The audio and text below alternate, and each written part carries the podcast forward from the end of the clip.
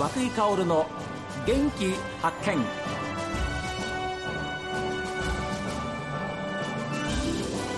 おはようございます。和久井薫です。和久井薫の元気発見。一日の始まりは私が発見した北海道の元気な人と出会っていただきます。今週はですね北海道の食と農を人々へ農というのは農業ですよ。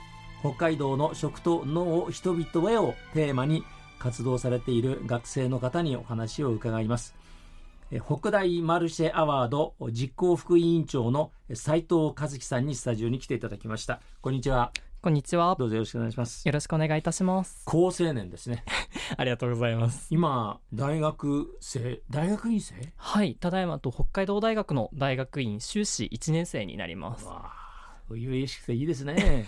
専攻は何やってるんですか？と私は今農学院に通っておりましてその中でも特に食中毒を防ぐ研究を行っています。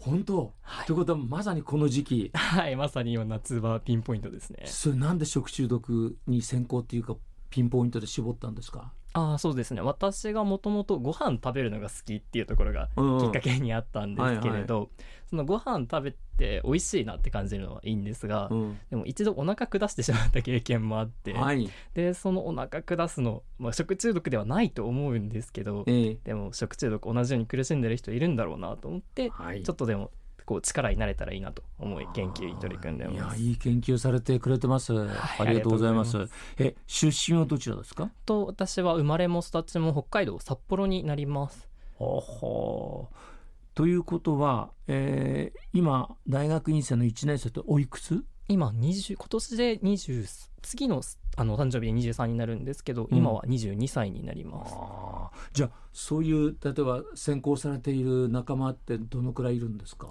今そうですね。私と同じ研究室になりますと20人弱、20人弱の人が大体同じ研究してるの？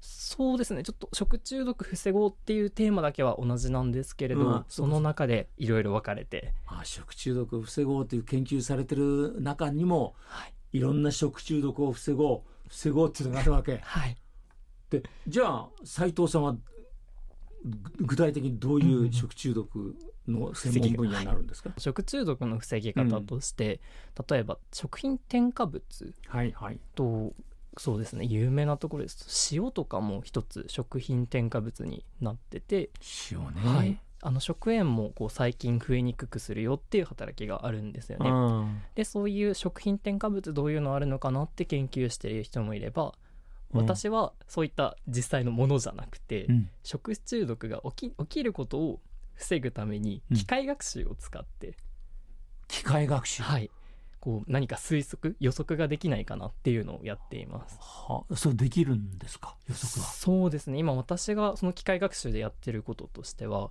食中毒が起きる時に食品の中にたくさん細菌がいるとこう食中毒になってしまうんですね食べた時、はいはいから1匹2匹とか少なかったら食中毒起きないんですけど、うん。こうこの暑い状態それこそ夏ではい。こう普通に置いておいて3時間とか経って100万個とかの細菌になってしまうと食中毒が起きやすくなってしまうねだけでもなりそうだもんね、はい。うん。でその増える様子っていうのがどういう風になってるのかなっていうのをこう機械学習でシミュレーションみたいなモデルで予測してみようっていう取り組みです。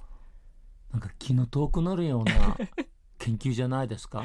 そうですね。まあなんかこう終わりがどこなんだろうっていう思いはあるんですけれど、ね、うん。でもこう機械学習をやること自体は僕自私自身こう楽しくやれてることになってるのではい。そんな悲観せずに 毎日やれております。じゃあね将来どういう方向に進もうかとか学校に残ってさらに研究とかあ考えてるんですか？いえ今そうですね。私ちょうど今修士1年生でん就職活動をやっているところになるんですけれど、おーそういった食中毒よりかちょっと広く食品の業界も見つつここ食品で何かできないかなっていうふうに考えてもいますしはい。あとプログラミングがすごい機械学習のプログラミングをやっててこう頭使って考えるのって楽しいなってが気づいてそはい。っち側の道も歩めたら楽しそうだなって思って活動しております。まあ広い意味で食品会社に入っていろんな研究をね、はい、えーまあ、食べ物の研究も含めてうんうんやっていく、なんかこう先がっていうかなんか将来見えるような 高青年のえー大学院生ですけれども、北大マルシェアワード基本的なことから聞いていきますがはい。これは具体的にはどういうことなんですか？はい。と北大マルシェアワードというのはと北海道の農家の方々を私たちの方で表彰させていただく取り組みになります。アワードですからね。はい。はい、で具体的にどういった農家の方々を表彰させていただこうと思っているかと言いますと、はい、今年で3回目の取り組みになるのですがと毎年テーマは変わっていなくて、とはい。農業はこれからもなくてはならない産業ではあると思うのですが、でもこう若い人たちこれからの後継者の方々が少なくなってきているうん。ということだったり、あとは二酸化炭素のと農業トラクターを動かした時の二酸化炭素の排出だったりだとか、えあとは肥料たくさん畑に撒いちゃっーて、うん。こう栄養が増えてしまっている、そういった環境への問題などはい。いろいろ今後農業を続けていくにあたっての課題っていうのがあるなと私たちがすごい認識しております。えなのでそういった課題を率先して取り組んでいる農家の方々にこう 何て言うんですかね、ーうん。表彰したい。こうみんなに見ていただきたいという思いでこの取り組みを行っています。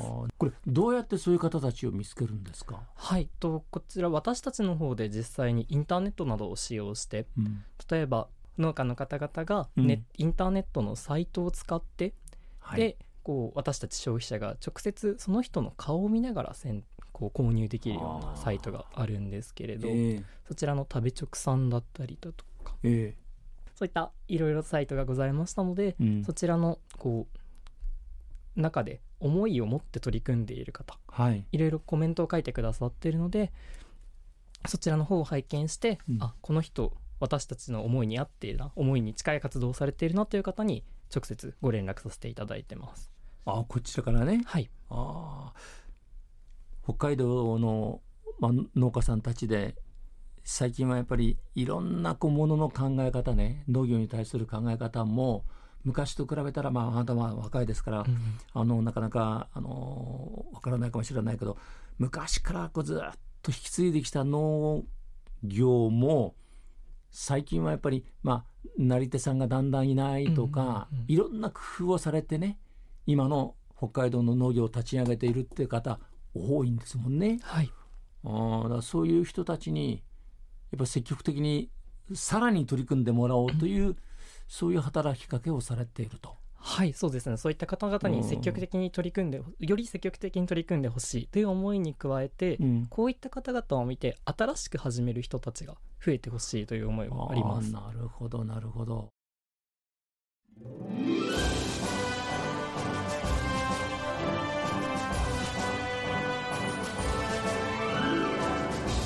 北海道の農業、まあ、食の未来を見据えて頑張っている人たちを表彰する応援したいからなんですよね。